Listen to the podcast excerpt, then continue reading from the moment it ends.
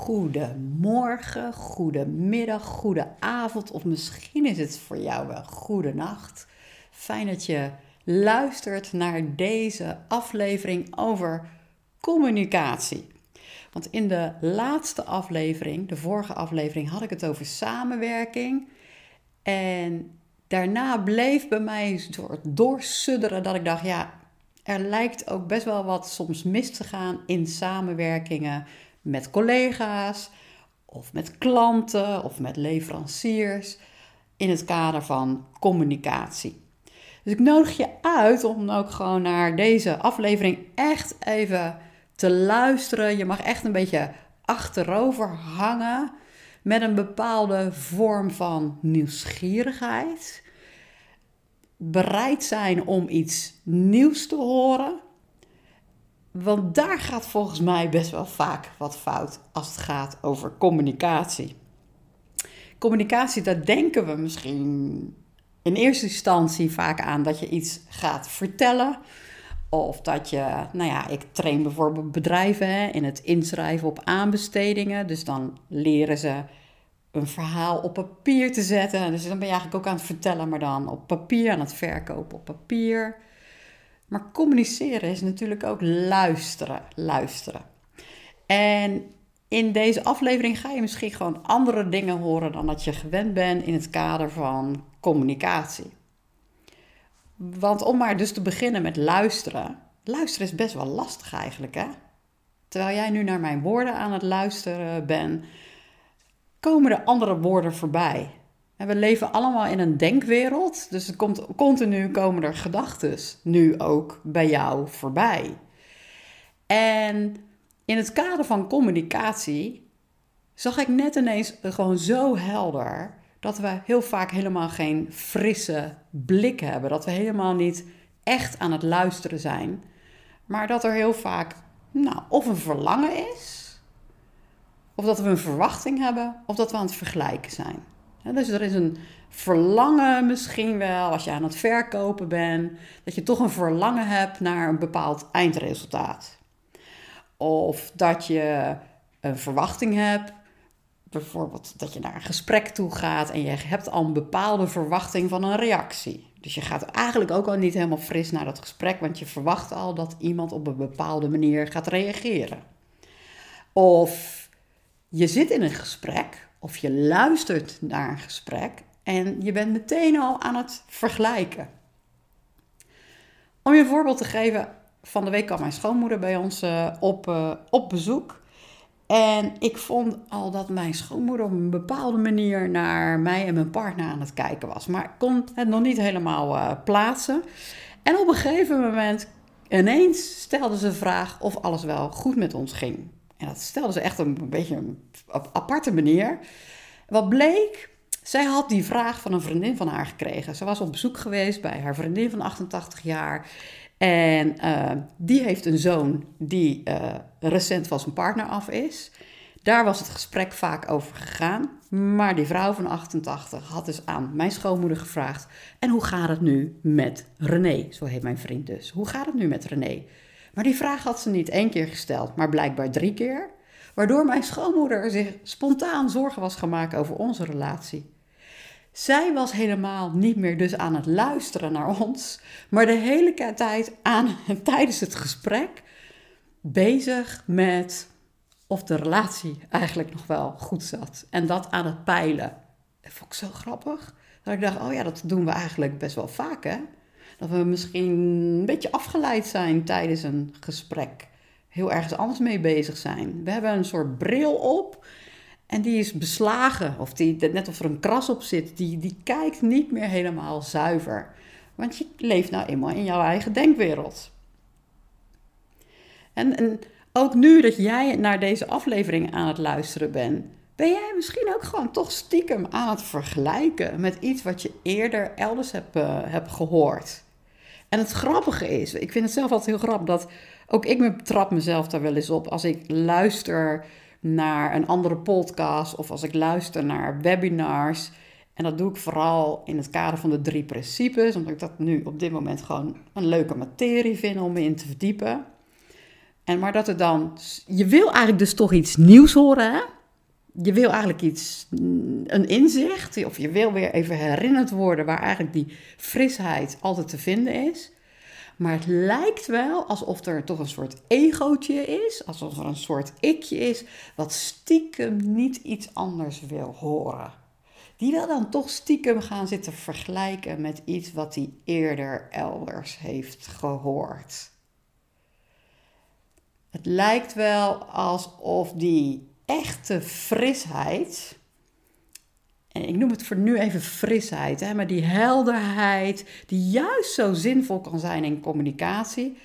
Ja, alsof die dat egeltje even verstoort. Het lijkt wel alsof dat egeltje echt even opzij moet. Want ook dat egeltje is natuurlijk wel weer een bedacht persoontje. Ook die beleef jij alleen maar weer in jouw denkwereld.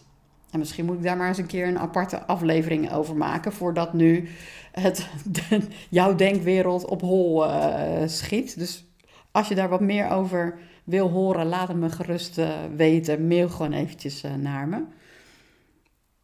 Maar alleen al zien dat als we dus luisteren, doen we dat vaak met een verlangen, met een verwachting of een vergelijking. En echt luisteren gaat eigenlijk een stapje verder. Gaat eigenlijk een stapje verder dan dat denken.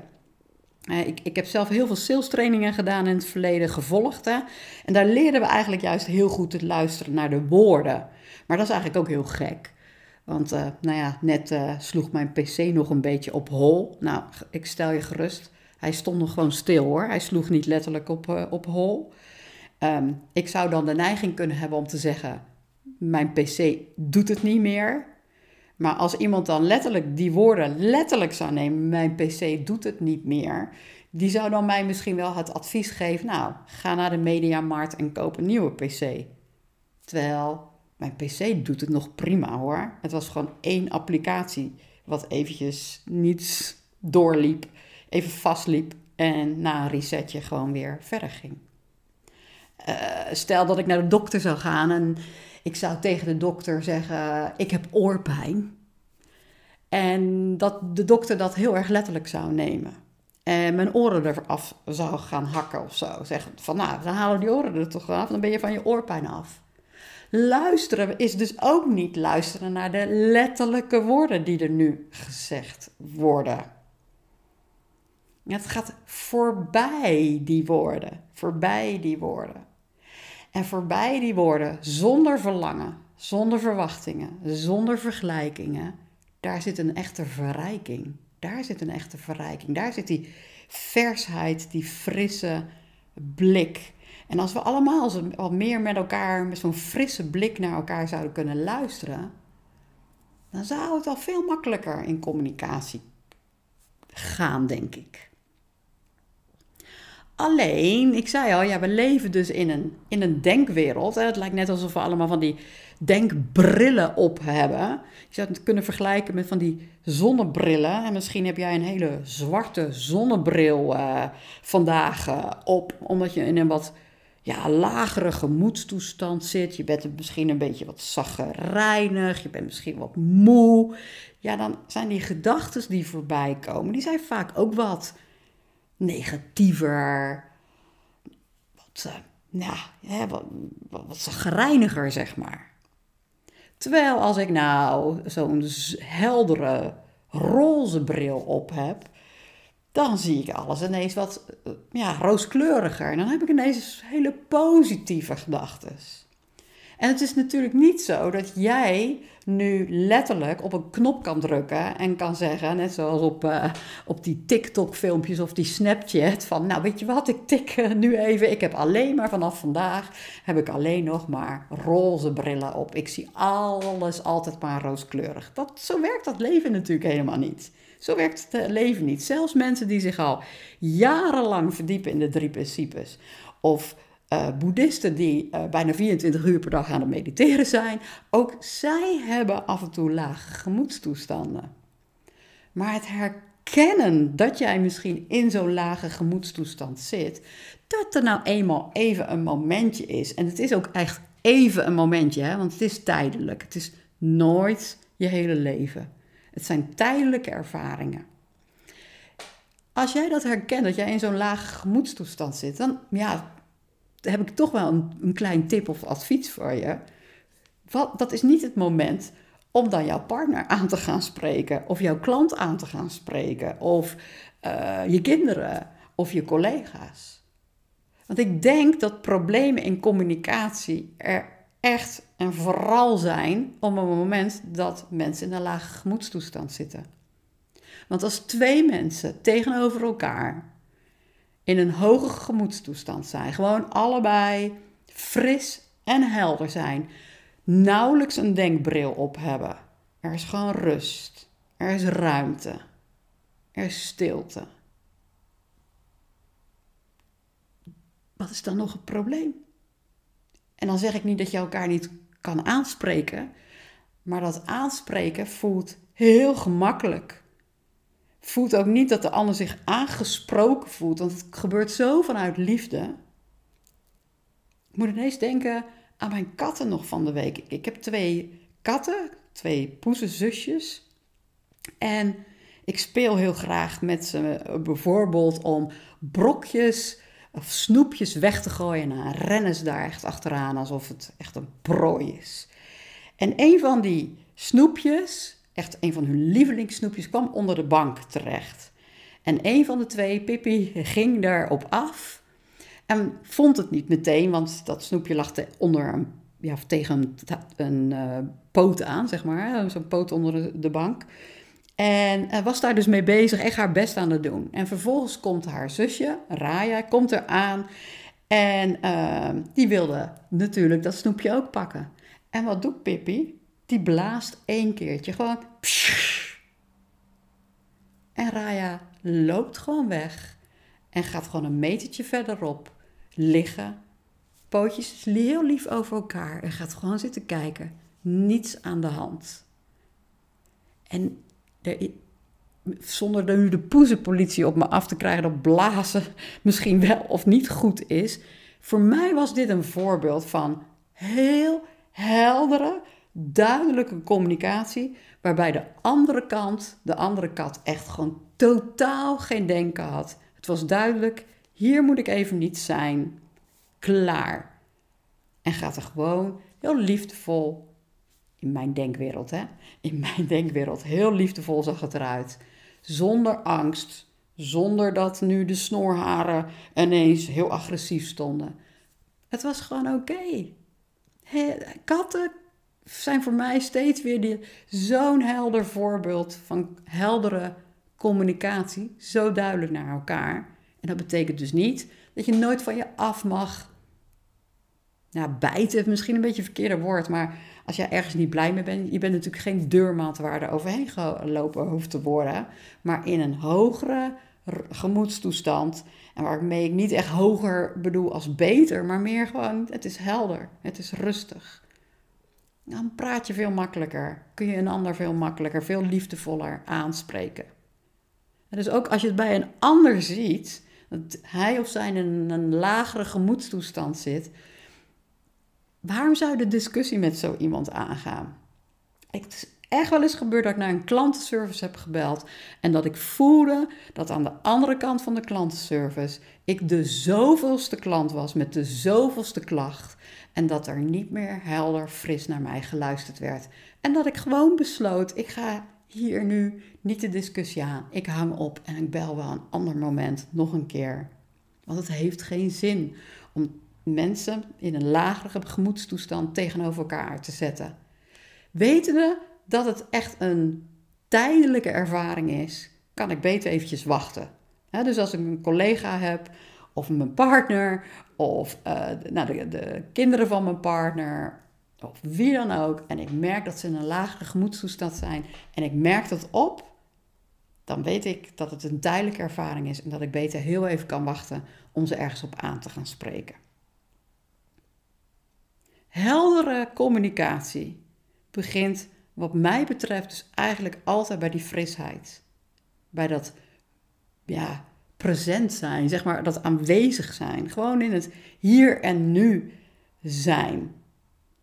En zodra jij helder bent, is het ook voor degene die nu luisteren en uh, offertes bijvoorbeeld schrijven. Hè? Dit, als jij betrokken bent bij die aanbestedingen, dan mag je moet je veel schrijven vaak in weinig pagina's.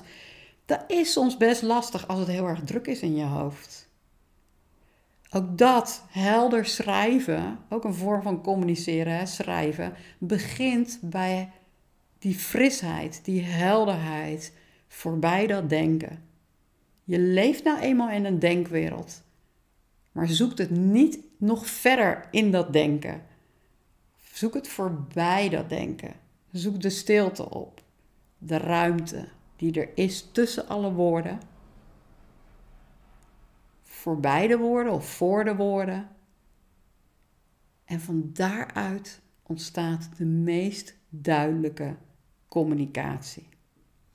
En niet vanuit trucjes, niet vanuit het kopiëren van hoe iemand anders het doet, maar juist vanuit jouw helderheid op dat moment. En dan Ga je automatisch tegen een kind van vijf, leg je het nou eenmaal anders uit dan tegen een ambtenaar, dan tegen je partner. Vanuit helderheid. Niet vanuit een trucje, oh tegen een kind van vijf moet ik zo praten, tegen een ambtenaar moet ik zo praten en tegen mijn partner moet ik zo praten. Nee, vanuit helderheid ontstaat er een andere stem. Een ander geluid, maar wel een fris geluid. En de manier waarop ik nu misschien praat, is misschien voor jou ook een heel fris ander geluid. De drie principes zijn namelijk echt alleen maar een beschrijving en dus geen trucje hoe jij moet communiceren. Als je er meer over wil weten en je hebt een, leuke vraag, mail me uiteraard. En je kunt ook altijd meer over mij terugvinden op de website natasjahogeboom.nl. Volgende week wil ik het hebben over doelen. Want doelen, dat is toch ook wel een onderwerpje in het kader van de, nou, wat soms wat stress uh, oplevert als we onze doelen niet uh, behalen. Dus dat lijkt me ook een onwijs leuk onderwerp om jou volgende week mee te inspireren. Dankjewel dat je geluisterd hebt, met of zonder afleidingen van gedachten. En ik hoor je graag weer de volgende keer. Of ik zie, oh, nou ja, ik hoor jou natuurlijk helemaal niet. Zou wel leuk zijn, je mag van je laten horen. Maar uh, ik uh, zie het wel aan de aantal hits of je weer geluisterd hebt. Dankjewel.